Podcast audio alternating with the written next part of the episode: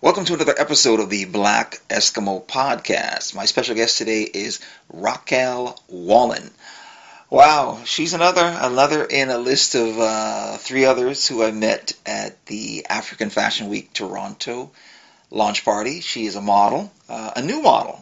Interestingly enough, um, that was actually her first uh, her first uh, runway uh, performance was uh, I believe on the Friday, so Friday the 23rd of August in any event, uh, at the launch party on the 22nd, I met her. Uh, I saw her by the bar. I don't know if she was drinking, but she was definitely with uh, some friends, and she was dancing up a storm. There was some really nice Afrobeat playing, and she was jamming. It was like she was having a good, good time, and I, you know, I had to intervene and and uh, say hello, and uh, definitely asked her if she'd be interested in being interviewed for my podcast, but she she's a pleasant soul, very friendly, very down to earth, and uh, I'm definitely big on the dancing. So the dancing caught my attention, and I love to dance myself. But in any event, uh, here's my interview with Racquel.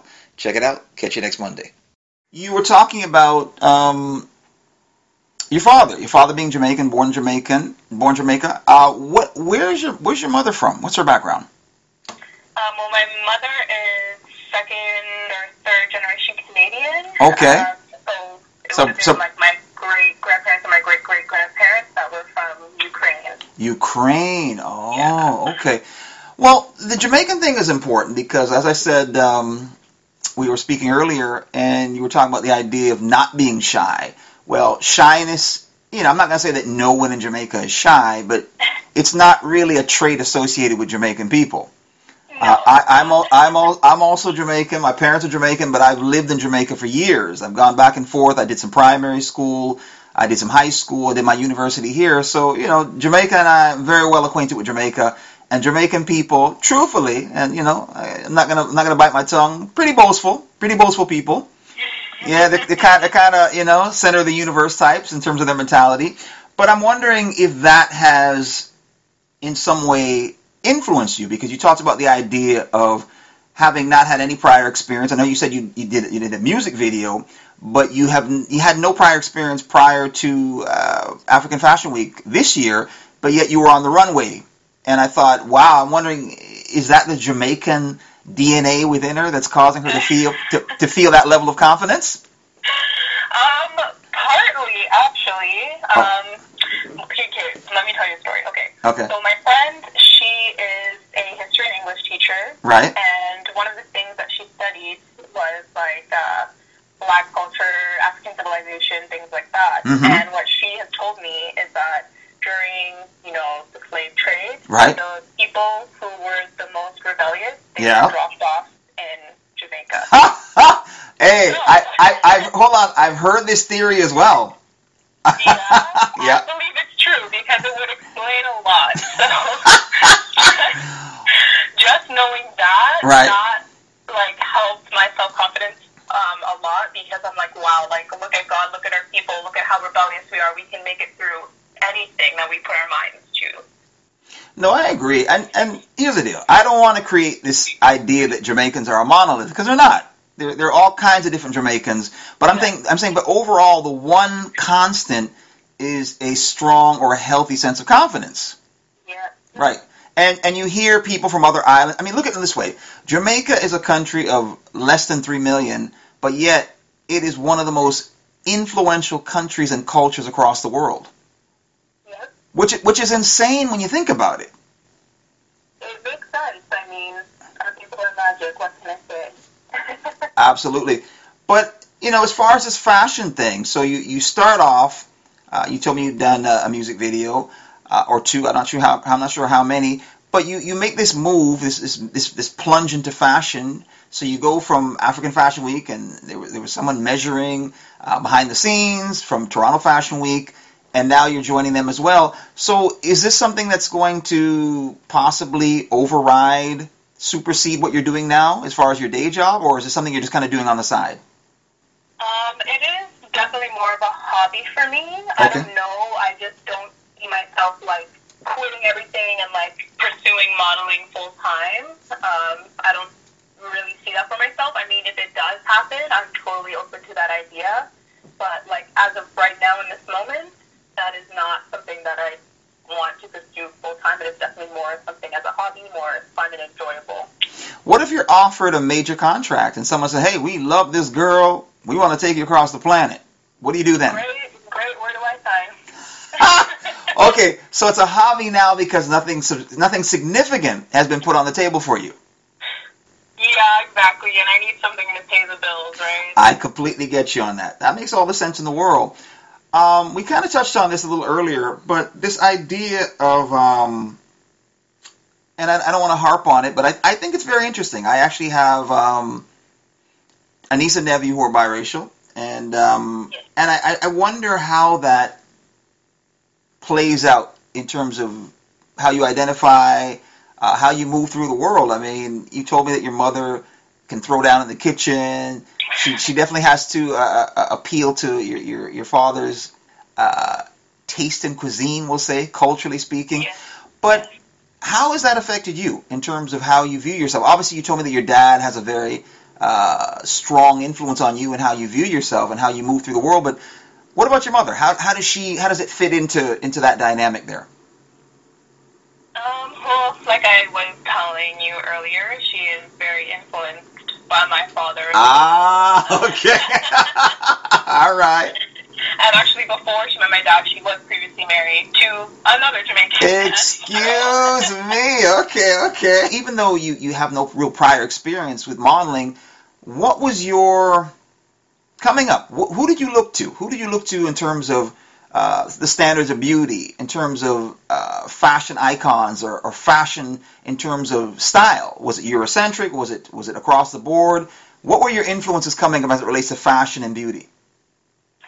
Um, well, I didn't really have any because where the area that I grew up in, everybody around me, they were either black or white or Spanish. Like I was pretty much the only biracial person, like all throughout elementary school um, and it wasn't until high school where like I started seeing more biracial, biracial people. Mm-hmm. Um, so growing up, like I was very heavily input, influenced by the European side of things. Okay. Uh, just because, just even historically, going back all the way through time, like that was always the dominant thing to look up to. So like I would always straighten my hair. Oh really? And, oh yeah. Okay. Oh, yeah. okay. I get, I get relaxers, do the whole thing because um, I didn't know what to do with my hair, and um, I wanted to fit in and look like my peers also. So that was definitely where more of my influences. That that is very interesting because I had a good friend. Uh, I, I don't like talking about things in past tense. She's she's a very sweet girl. I haven't seen her in some time, but she was actually her dad was was Jamaican and her mother was from Central America and she she would also straighten her hair. But she did it. I, I don't think it was um, with relaxer, but she definitely had like a hot comb. Mm-hmm. And she would straighten her hair. But check this out though, she would do it for job interviews. Uh, yes. And I found oh, oh so you can relate to that. Definitely. I mean, I'm in human resources. Ah. Definitely where my area is uh, surrounding. Right. And even this whole idea, I mean, we're getting better. We're, we're definitely getting better as, right. as a country as a whole with mm. accepting uh, different hair textures, styles, etc. Um, but being in HR, I've noticed that we play around with the word professional a lot and what that means and uh, most of the time necessarily our hair doesn't fit that definition. Well, here's the deal because I, I I've talked to you know a number of black women over the years, and they like some of them, not all of them, but some of them like to make this separation, like uh, being biracial is somehow completely removed. And from what you're telling me, I don't get that impression at all. You, no. you, you yeah. Yeah, I don't like to like I don't like to separate myself from the black community. Right. Just because I know that there are people out there who try to exclude us, try to push us away. They're like, how could you be for the black community mm-hmm. if you're not, I guess, fully all the way black? Mm-hmm. mm-hmm. Um, but that's even part of the problem also because how are we even supposed to come together as a people if you're taking this set of people and completely shutting us out and saying, hey, you're not, you don't belong when I have the same nose as you, the same lips as you, the same hair texture as you. Like just because I'm a lighter skinned or mm-hmm. that shouldn't exclude me from the community. Well, I, I kind of want to go back. No, I completely agree, and that's a that's a very that's a valid point. I, I want to go back a bit into this idea, uh, you, as you put it, uh, Eurocentric influences. But what was what was regarded as beautiful? Was that was that was that more Eurocentric um, actors, models, or was it just more of a fashion thing? Like, in other words, what were you? Uh, let's say let's let's rewind the clock back to when you were maybe I don't know, 12 years old. Who was beautiful to you? What was what was seen as uh, the standard of beauty to you? Who did you regard as beautiful? Whether it be in, we'll say in entertainment, who was beautiful to you as a woman? Mm-hmm. Oh my God, got me thinking back mm-hmm. mm-hmm. Or or later, it can be later, it can be your teen years. But what what who was beautiful to you? Uh, probably like the Christina Aguilera, right? Mm-hmm. Uh, oh, oh my gosh. That's fair. No. Like, what did I even listen to? What did I do? I That's fair. That's fair. And okay, so moving forward now, who's beautiful now? In 2019, who do you regard as a beautiful woman in pop culture? In pop culture, I don't, I don't even want to go there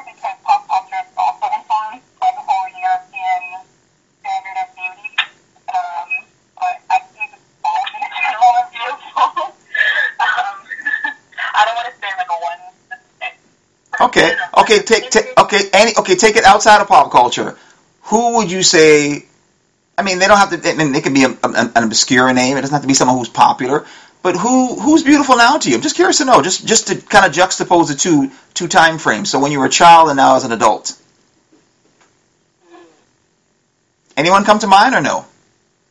To be honest, um, not really. I don't really like to keep up with much. Oh my goodness. She's like, I'm not answering this question at all. I love it. Okay. Okay. Okay. Are you are you one of those Idris Elba fans? Uh, yeah, oh, you, you see what I mean? I went I went to my I went to my optometrist uh, about a month ago, and she is a Chinese woman, ma- happily married, and at the time, I was going to see a screening for, um, you know, you know his film Yardie, right? No.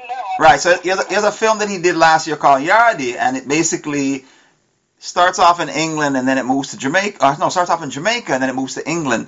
And you know, Idris, Idris, I believe, I'm not too sure. I know his parents are African. I don't know if they're from Senegal or I can't recall where, but I know it's I know it's Africa. Anyway, but he was raised in London and very Jamaican influence, like heavily. The idea that a man who was, uh, you know, of African parentage is doing a film about Jamaican culture, essentially, because it's really about Jamaica, I found it very interesting. So anyway, I, I told the optometrist that I was going to see the screening, and she was like, wow. And it's by who? And I said, Idris Elba. And she almost lost her mind. I, I no, I, I tell you why it's significant because in this time frame, you know, because Denzel Washington was a guy that, you know, a lot of women like going back over the last 20, 30 years. But I don't recall women losing their minds the way they have with Idris Elba.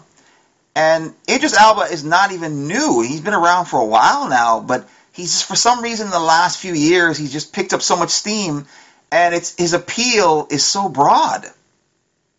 Yeah, hmm. I feel like just because there's kind of a trend right now where I hate to say it, but like black is in fashion.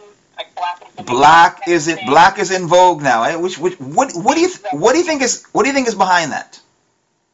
Um, I think it's always been there. Like, okay. Even if you look back to like I don't remember the exact century, maybe like 16th, 17th century type type of clothing. Right. Um, where they had big petticoats to make like their butt look bigger, things like that. Now girls are getting surgery, filling in their lips, like getting the big butts, like, and it's like we've always had that. We've we've always been these type of people, but now you're just you've always just been trying to make something off of it and not letting us know that we're great.